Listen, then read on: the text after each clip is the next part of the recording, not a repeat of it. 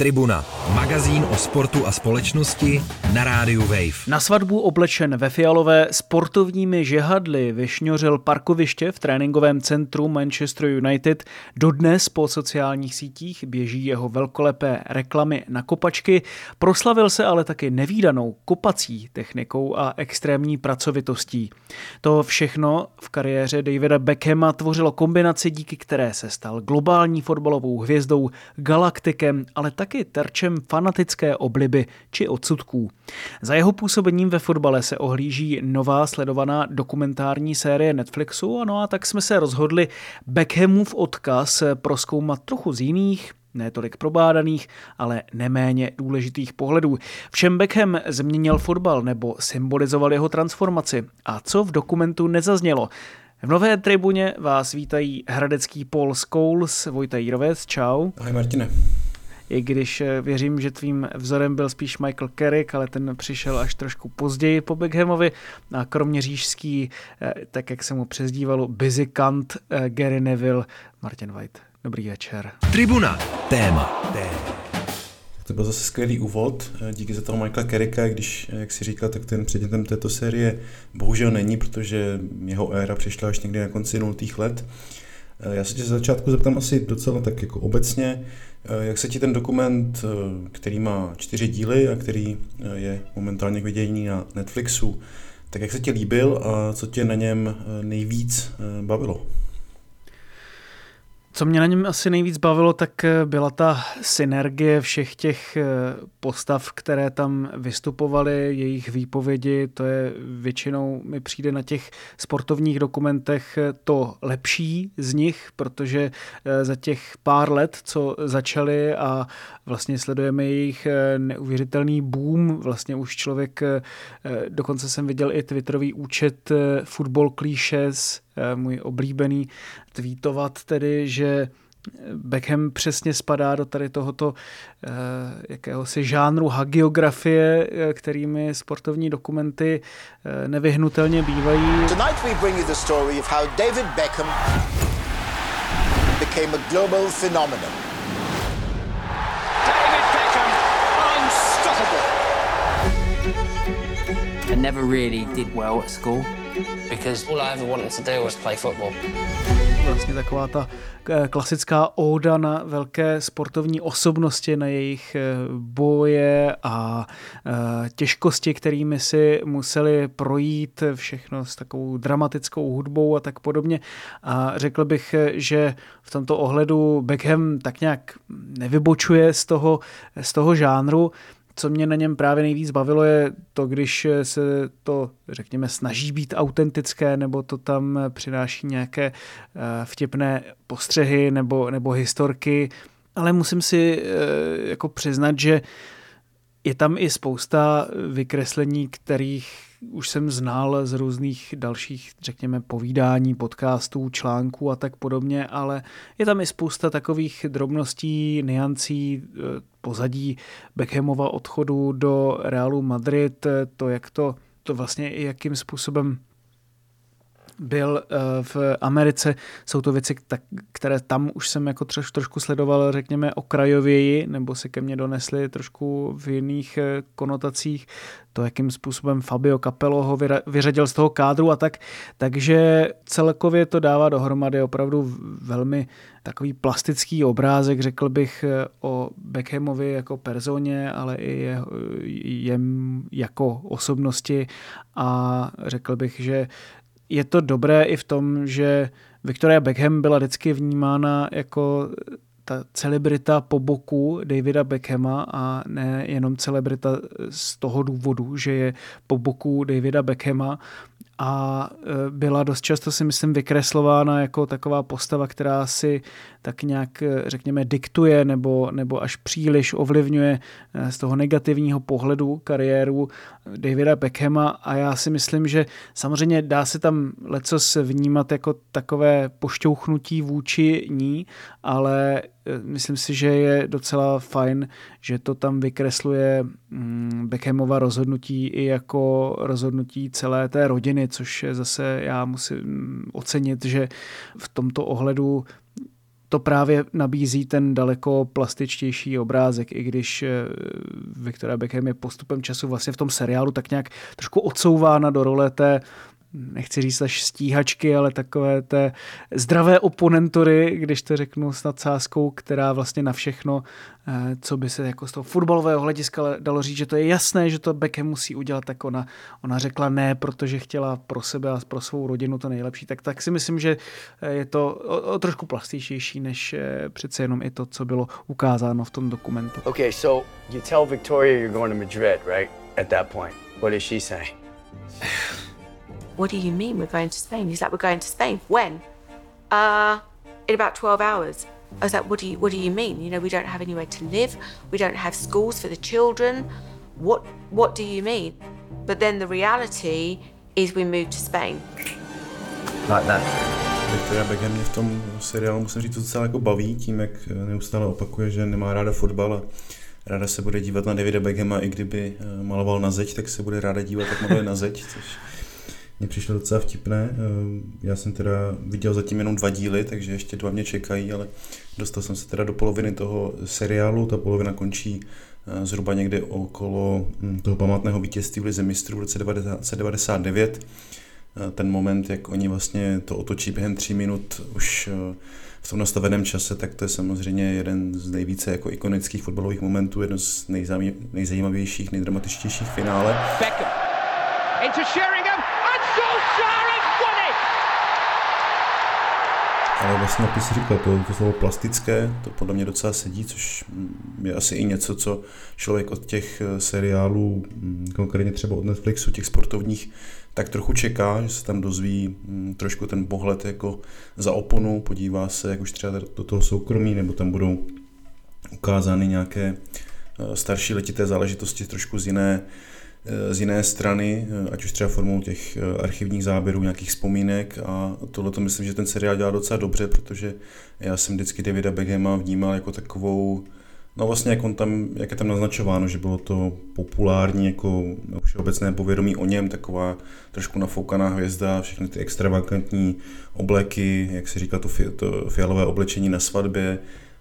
a tak dále. A bral jsem ho takovou, jako, takovou trošku, mm, když řeknu jako nafoukanou hvězdu, ale ten seriál si myslím, že ho zobrazuje jako poměrně, alespoň z mého pohledu jako skromného skromného v úzovkách, ale takového relativně eh, down to earth eh, člověka, který se stará o své, nevím, jestli tam v nějakém dalších dílu jsou ty včely, nebo co to tam... Včeličky, ano. Včely, takže, takže jako z tohohle pohledu mě to docela jako překvapilo, nedokážu, protože samozřejmě Davida Begema neznám a když on byl ve své jako největší fázi své kariéry, tak já jsem fotbal možná ještě tolik třeba nevnímal, ale musím si říct, že tohle to mě právě překvapilo, takže moje otázka by byla, jestli si myslí, že to teda skutečně jako je autentický portrét eh, Davida Beckhama a nějaké shrnutí té jeho eh, kariéry. Mm, takhle, ona, ta nafoukanost eh, na toho člověka může během té kariéry, když eh, je sportovec prochází, působit eh, tak nějak automaticky tím, že je ve středobodu pozornosti kamer, že je po boku těch největších eh, světových hvězd eh, popkultury nebo sportu, nebo se nachází v těch reklamách, nebo si prostě jenom snaží budovat nějakou tu respektovanou image sportovníka, bojovníka a tak dále. Myslím, že to byl taky football clichés nebo někdo, někdo jiný, Adam Harry, eh, který je pod tímto účtem, kdo říkal, že když dávali dohromady nějaký žebříček fotbalistů, u kterých si člověk na první dobrou opravdu nevybaví jejich hlas, tak eh, David Beckham patřil k těm prvním. To už ale je opravdu několik let zpátky, jenom teď se mi to přesně vyjevilo, když jsi to tak popisoval ten jeho obraz, protože si myslím, že mě, mě tam vlastně v tohoto pohledu nic nepřekvapilo. Já jsem to tak, jak Beckham je tam vyobrazen, jak se chová, přesně tady tohleto jsem čekal. On, eh, řekl bych, možná pro mě, když jsem v té době vyrůstal, tak jsem jeho třeba i s Victorí Beckham ještě více vnímal jako součást nějaké královské pomyslné rodiny, než jako tu královskou rodinu samotnou. Vlastně ještě jako takový větší, řekněme, pár, který je tím überpárem v rámci té společnosti, ke kterému se mnozí vztahují, který si mnozí třeba, řekněme, berou za vzor, jakým způsobem se i k sobě chovají, jak o sobě mluví a tak dále. A přišlo mi to daleko víc takové, právě jak ty říkáš, nohama na zemi a realističtější, byť to byly obě dvě jako velké hvězdy a nevím, jestli bych Victoria Beckham eh, tak jako její manžel nazval um, že je z té pracující třídy, ale, ale i tak eh, si myslím, že pochází z takových, jako řekněme, normálních relativně poměrů. To je taky vlastně jeden z nejvíce uh, asi citovaných momentů, jak on tam um, naruší to její, uh, ten její rozhovor o vlastně poměrech, ve kterých uh, vyrůstala a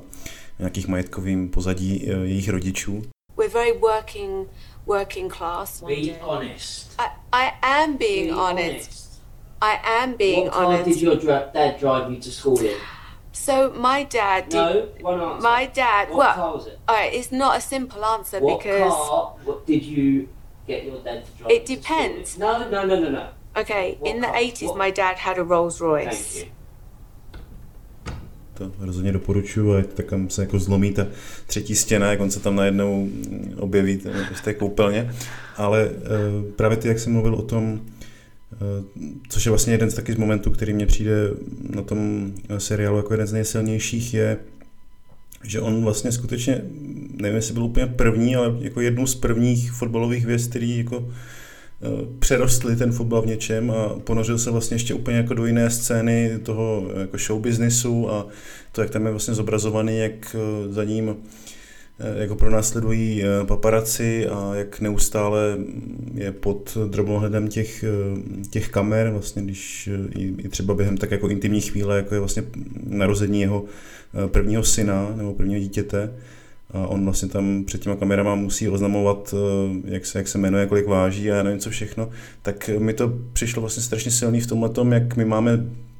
vidíme ty fotbalové hvězdy a, nějaké jako vnímáš, ale ten, ten tlak obrovský, který na nich jakoby je, tak to jeho zobrazení právě v tomto seriálu přišlo vlastně asi jeden z jako největších momentů a nejvíc jako zajímavých pro ně, protože jsem tohleto, asi jsem jako nějak tušil, že to muselo být jako velmi náročný a že být takhle obletovaný to samo o sobě bych si to asi nepřál, abych takhle byl, ale jak to tam jako jak ukázali, tak mě teda celý ten díl, tato část vlastně někdy kolem toho roku 99-98, tak mě strašně bavilo. Musím říct, že tam se mi asi nejvíc vyjevila ta řekněme, síla osobností Davida Beckhama i Victoria Beckham, protože na to, jak jsou to normální lidé z masa a kostí, tak to ten humbuk se mele každého, zvlášť třeba i zástupce společnosti, kteří na to třeba od malička nejsou úplně připravovaní, že by měli být v tom centru pozornosti, že třeba nemají až takové sociální, kulturní zázemí, ten kapitál okolo nich, že by je na to něco mělo takhle připravit. Takže ten výtah, který je tam vyveze takhle nahoru, řekněme, tak je potom leckdy vůči nim i nemilosrdný. A chci tím jenom říct, že to právě jakým způsobem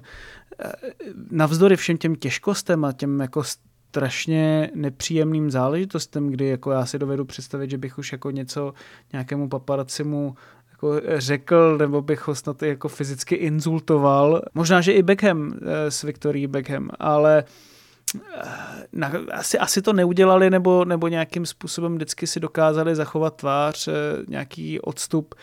O to, řekl bych,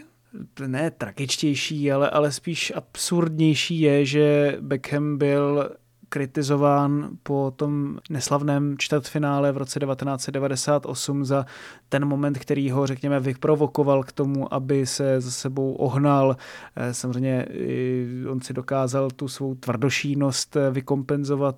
jak v kabině, tak na hřišti, to je, to je tam znát, ale jako určitě musel mít i nějaký ten edge, řekněme ten osten v sobě, který je vlastní každému profesionálnímu sportovci, který se dokáže v lecčem překonat a vypořádat se třeba i s nějakými, řekněme, traumaty z dětství nebo, nebo s tou velmi tvrdou výchovou, kterou ho kterou postupoval kvůli svému otci, ale ještě mě jako teda velmi jako samozřejmě to už byla ta součást toho,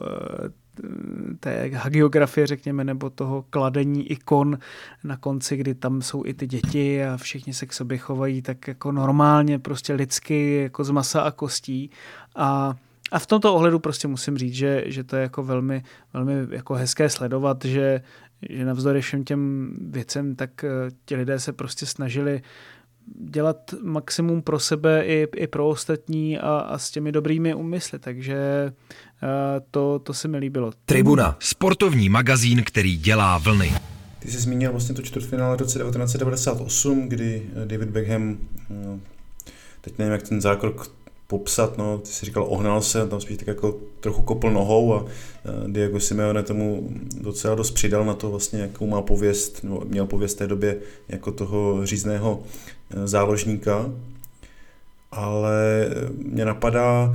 ono to pak e, následoval takový půrok, kdy pro Davida Beckhama, jako tam několikrát opakuje, asi nejtěžší v jeho celé kariéře, kdy mu to uh, angličtí fanoušci dávali pořádně sežrat, tohleto vyloučení. A to sežrat je asi ještě v úvozovkách, protože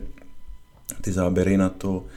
neustále pokřikování a nadávky, tak nedokážu si představit, uh, jaké to musí být. Ale napadá mě, vyprovokoval ho pak podle tebe tohleto všechno k tomu, že hrál možná nejlepší fotbal celé své kariéry, nebo kdybys ty řekl, že přišel ten jeho fotbalový vrchol, teď se bavíme skutečně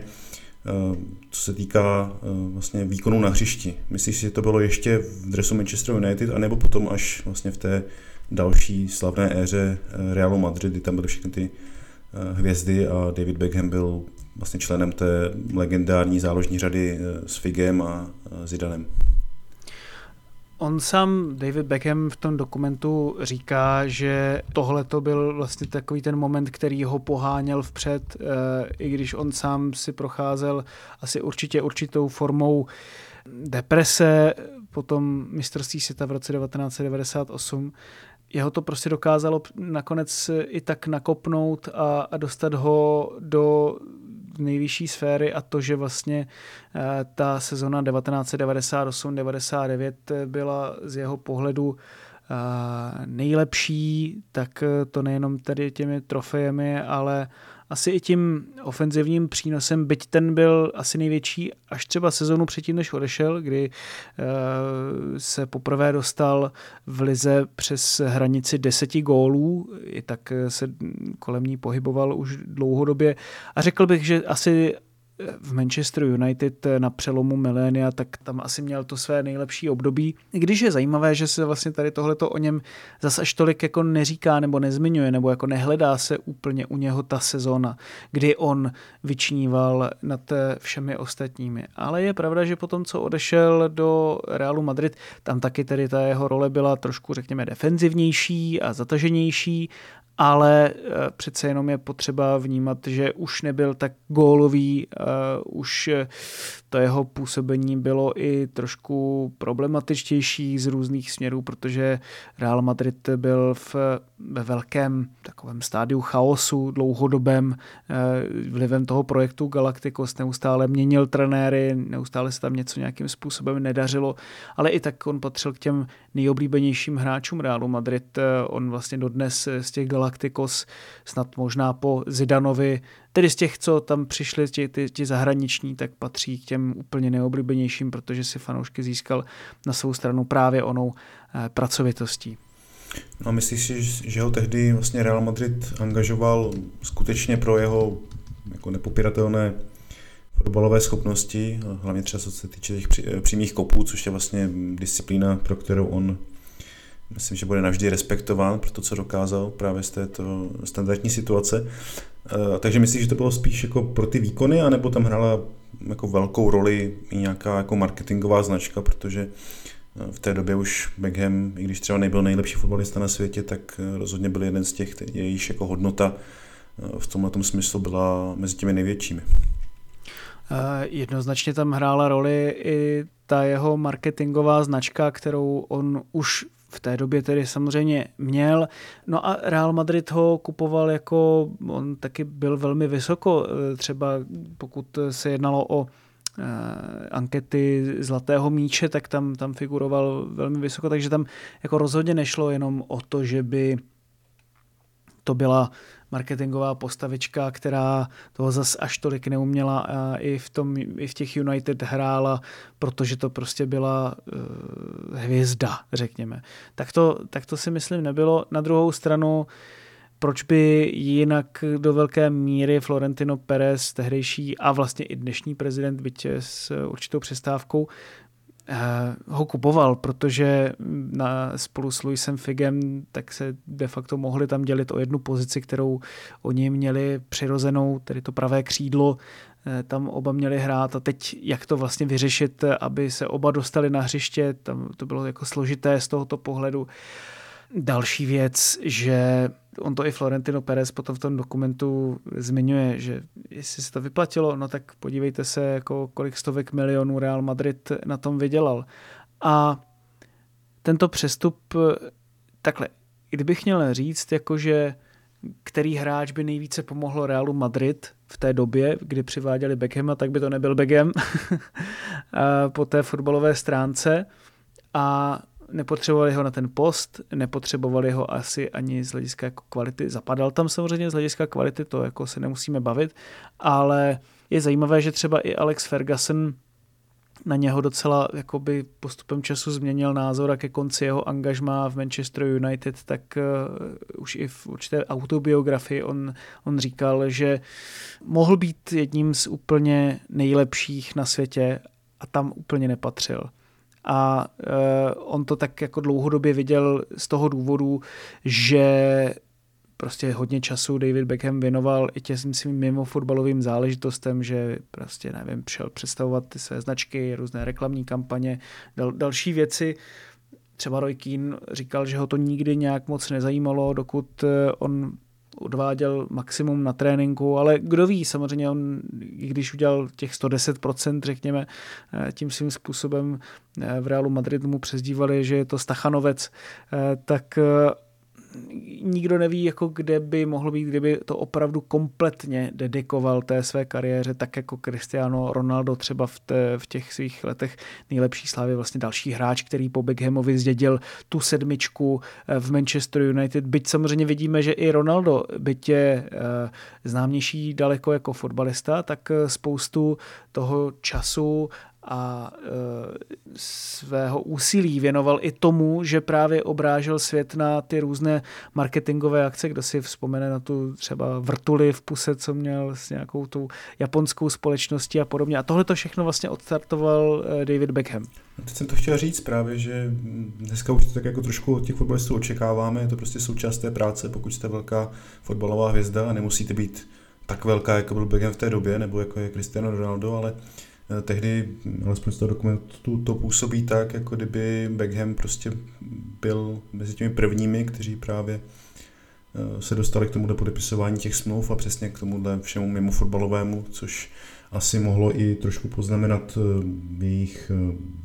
dedikaci pro, pro fotbal, i když těžko soudit, třeba by ho samotný fotbal nebavil tak dlouho a nebyl by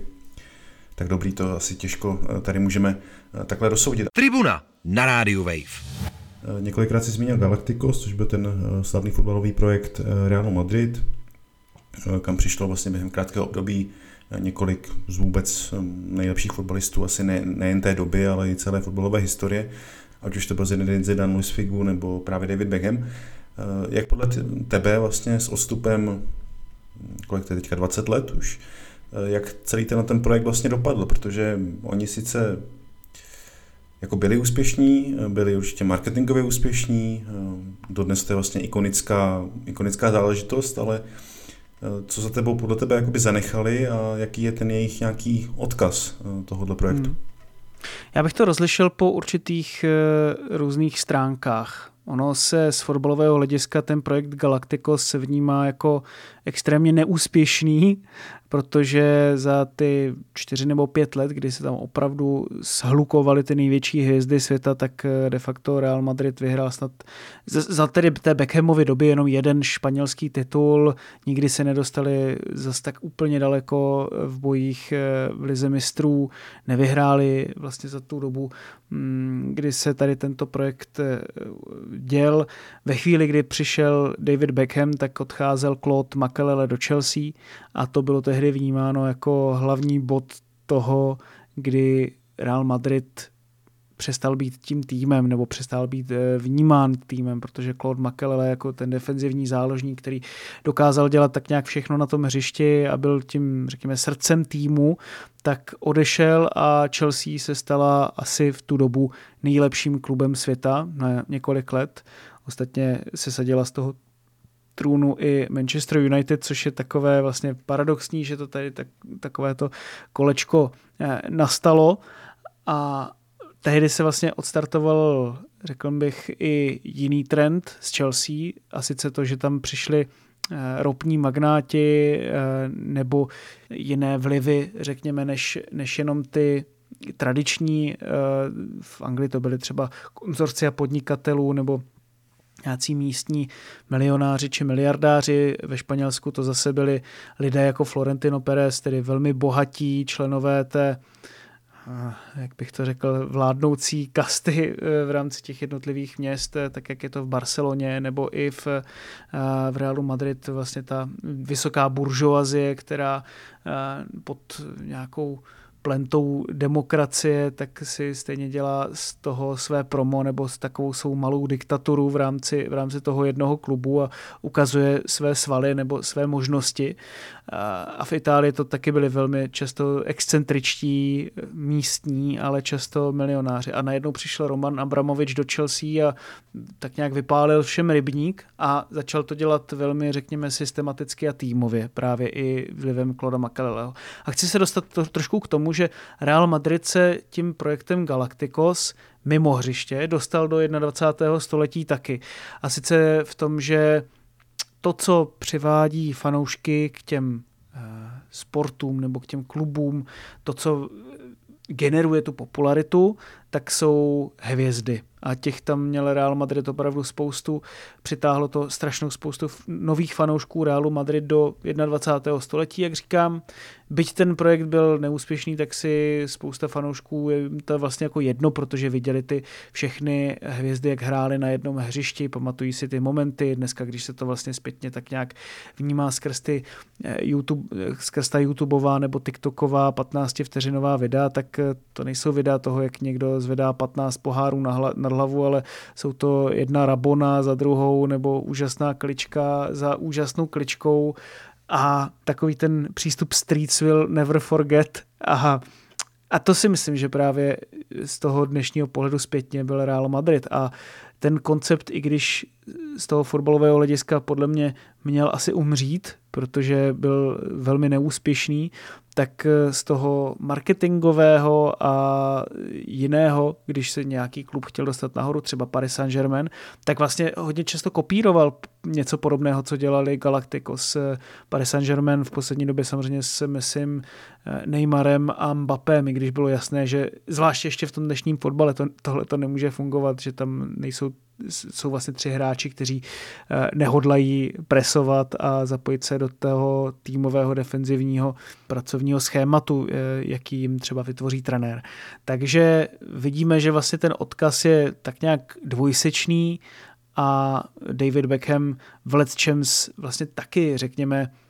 tím, že se stal tím galaktikem, tím, že tam přišel, vypadal jak nějaký obyvan Kenobi v tom světlém obleku a s těmi uh, sepnutými, blondětými, dlouhými vlasy, tak vypadal jako nějaký ten rytíř dobra, který tam najednou přichází, ale, ale přitom on sám vlastně v té době nějak symbolizoval to, jak se z fotbalu stal moderní fotbal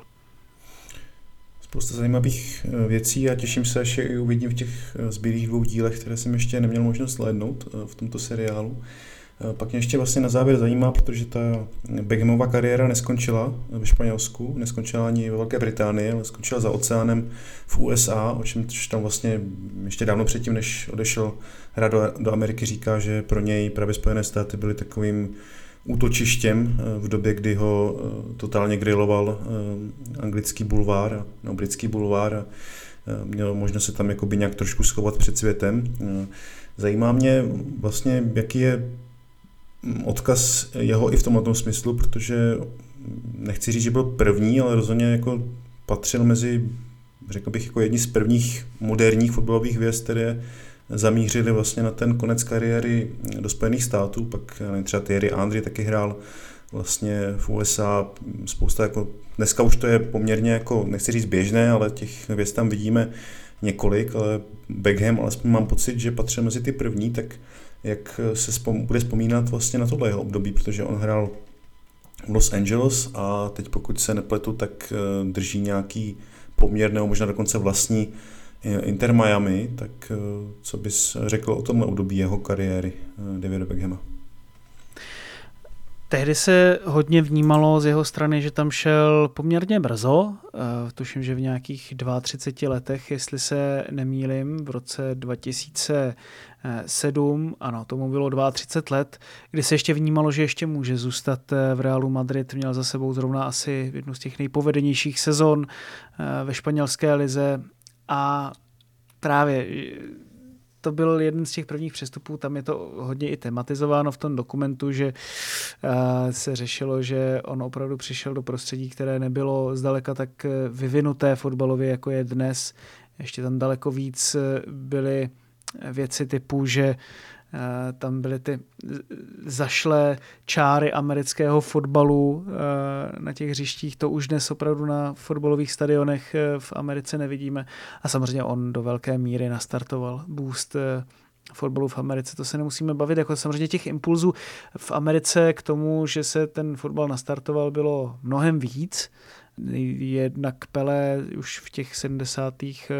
letech, 80. možná taky na začátku, pak pořádání mistrovství světa 94, první titul ženský eh, na mistrovství světa, eh, který přišel, tuším, že na přelomu milénia. Takže vlastně on to byl takový, řekněme, graduální proces, který teď ještě bude kulminovat tím, že se v Americe a v Mexiku a v Kanadě taky eh, bude konat eh, mistrovství světa v roce 2030, eh, jestli se nemýlim. Ano, a on, on se jako samozřejmě výrazným způsobem podílel na tom, že, že ten fotbal v Americe šel nahoru už jenom tím, že tam přišel a přitáhl tam opravdu spoustu pozornosti k tomu. A taky tím, že pak v rámci teda té své smlouvy, kterou měl s MLS, tak měl právo na to, že si může vytvořit svůj vlastní klub eh, v Americe, v MLS. Eh, něco podobného teď je právě důvod, proč tam přišel Lionel Messi. Messi přišel do Beckhamova týmu, Nejsem si úplně jistý, jestli by Messi přišel do jiného týmu, než do toho, který vlastní David Beckham. Eh, tam se vlastně jim ještě podařilo velmi jako obratně, řekl bych, dát dohromady ty smlouvy, o tom jsme se bavili v jednom z minulých dílů, že se na tom podílely i značky jako Apple, eh, tuším, že Adidas eh, a, a podobně, eh, které právě se taky podílejí na eh, MLS a jejím růstu. A to, že Lionel Messi tam hraje, tak ještě pro něho má další, řekl bych, výhodu v tom, že eh,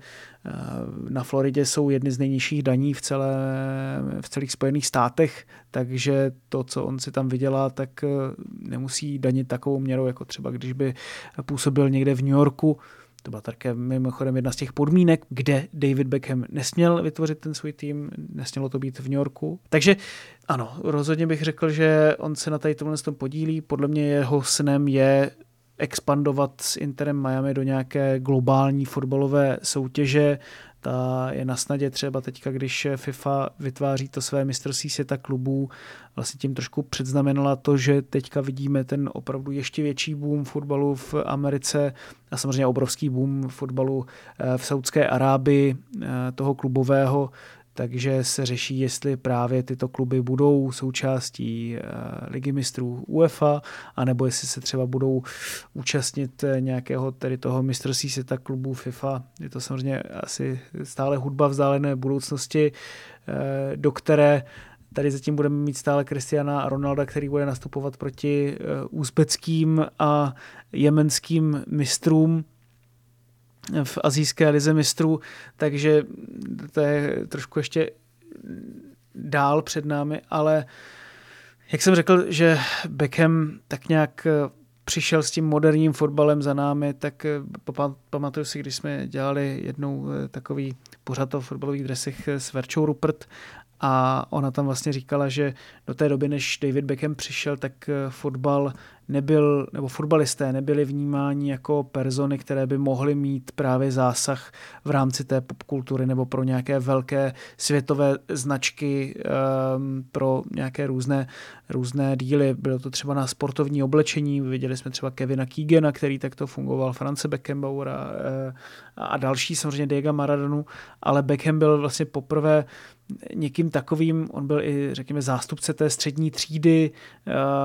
zatímco většina těch fotbalových eh, hvězd je z té dělnické třídy, ono mu to taky bylo tak jako dost často předhazováno, že to je to ten pretty boy, eh, ten hezounek,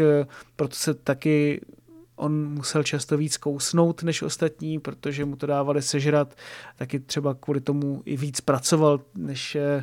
než, než ostatní v kterých ohledech, ale to samozřejmě sebou nese i to, že sebou měl třeba známé na těch správných místech, kteří mu dobře poradili, eh, ty jeho kamarády a agenty, kteří eh, jsou i agenty v showbiznise, takže to je opravdu, musím říct, jako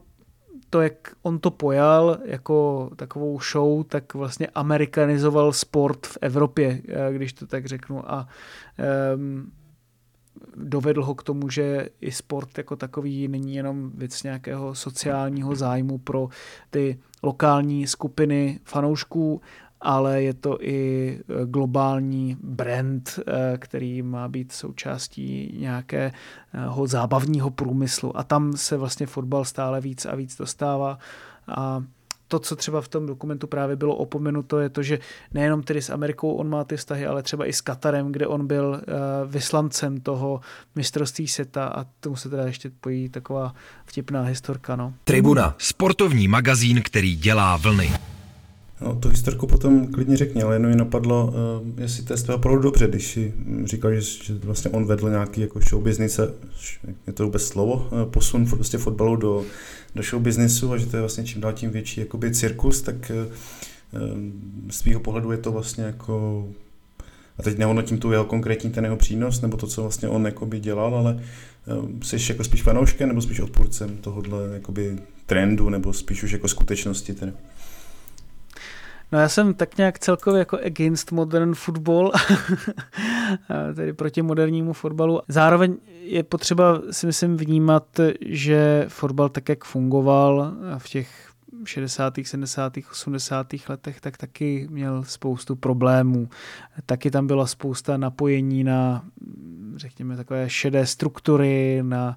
nekalé úmysly, on byl vlastně jako vždycky, řekněme, takovým nějakým biznesem, ale byl spíš biznesem v rámci nějakých národních struktur nebo národních celků. To, že se to potom z toho stala takováto věc, kdy eh, celé státy, které mají špatnou pověst, se začínají vkládat eh, do fotbalu nebo vkrádat možná spíše do fotbalu a čistí si tím tu image, tak to je nějaký proces, eh, ke kterému on, ke, nevím, jestli přispěl, ale rozhodně byl jeho symbolem. To, že teďka byl vyslancem mistrovství světa v Kataru. Qatar has surprised me with a wide range of great experiences you can have in just 48 hours. On byl po boku prince Charlese, tuším, nebo prince Williama, když Anglie podávala kandidaturu nebo eh, byla tedy u toho vyhodnocení kdo by tedy měl dostat to pořadatelství v mistrovství světa v letech 2018 nebo 2022. Anglie to tehdy prohrála a vyhrál to tehdy Katar proti všem očekáváním a velmi se vůči tomu durdili právě eh, jak tedy angličané, potažmo Britové, tak i Američané, ale on, i když má samozřejmě jako přirozené vazby na uh, obě tyto uh, země, tak eh, to nebránilo nic tomu, že on měl být tou absolutně hlavní tváří mistrovství světa v Kataru, tedy hlavním tím ambasadorem a propagátorem. A e, tu vtipnou historku, kterou jsem chtěl říct, je to, že mu mnozí Katařané i z těch nejvyšších pozic eh, okolo organizačního výboru toho mistrovství světa právě hrozně měli za zlé, že se tvářil vlastně, jo, oni ho brali jako řekněme, součást té uh, fotbalové royalty, tedy té královské rodiny, v podstatě mu dávali ty, dávali ty nejvyšší pocty ale on na rozdíl od jiných, kteří dělali tu, řekněme, černou práci za něj, včetně třeba jeho kamaráda z té pravé strany Manchester United, Garyho Nevilla, který vlastně jako v čem se jako obhajoval někdy neobhajitelné, tak on se jako těm nepříjemným konverzacím okolo Kataru de facto úplně vyhnul. On eh, snad účinkoval, když se člověk podívá na YouTube jenom na takové jako propagační video o Kataru, eh, že jako přijeďte do Kataru a tady máme úžasné koření a podobně a člověk se tady cítí dobře. Well, I've just woken up in Qatar, which always makes me happy. There's so many exciting things happening. I think everyone knows how much I love food and the food culture is very exciting in Qatar. Ale během toho samotného mistrovství světa on vlastně se nechal nějakým způsobem opečovávat tady v tomto směru a naplnil to heslo jednoho známého filmu Zbal prachy a vypadni, jako tak nějak se, mu, se, se o něm tak říkalo, ale samozřejmě kdo ví, co je na tom pravdy, ale je pravda, že během toho samotného šampionátu, kdy přišla ta největší kritika vůči třeba LGBT a, a všechno ostatní okolo Gianniho Infantina a tak podobně, tak on tak nějak zůstával mlčet a stranou, aniž by tedy řekl něco na jednu či na druhou stranu. A to si myslím, že třeba v tom dokumentu vůbec nezaznělo a to si myslím, že je taky taková jedna jeho stránka, která možná trošku z toho dokumentu na ty, kdo ho vnímají už delší dobu, tak nějak vyznívá taky, že vlastně podobným takovým šarmantním mlčením se vyhnul i tomu, co se teda reálně stalo během té aférky, eh, když přišel do Realu Madrid a podle těch zpráv bulváru britského podvedl Victory Beckham a to je jako jedna z těch jako důležitých součástí toho seriálu, ale vlastně nikde to neře, není řečeno takhle nějak jako explicitně, že se to mělo stát. Vlastně to tak nějak po, eh, tam klouže po té hraně, řekněme tady tohle z toho, i když je to samozřejmě jako otevřené na ty poměry, ale jako citlivě i vůči němu. A takhle on si taky určitě velmi opatrně kultivuje tu vlastní image. No. Tak jsem rád, že se na závěr jsme došli i k tomu, že tam ten seriál má nějaké, nebo nějaká negativa, eh, stránky, které třeba tam chyběly, nebo které by se hodily eh, doplnit, ale asi celkově z tvého pohledu bys, eh, bys to doporučil vlastně na, na poměry těch dalších sportovních seriálů Netflixu. Myslíš, že to jako naplnilo nějak to, co si to přece vzalo? Jo, tak jako vidím tady všeobecnou chválu na ten, na ten seriál a myslím si, že to je zprodukováno jako dobře.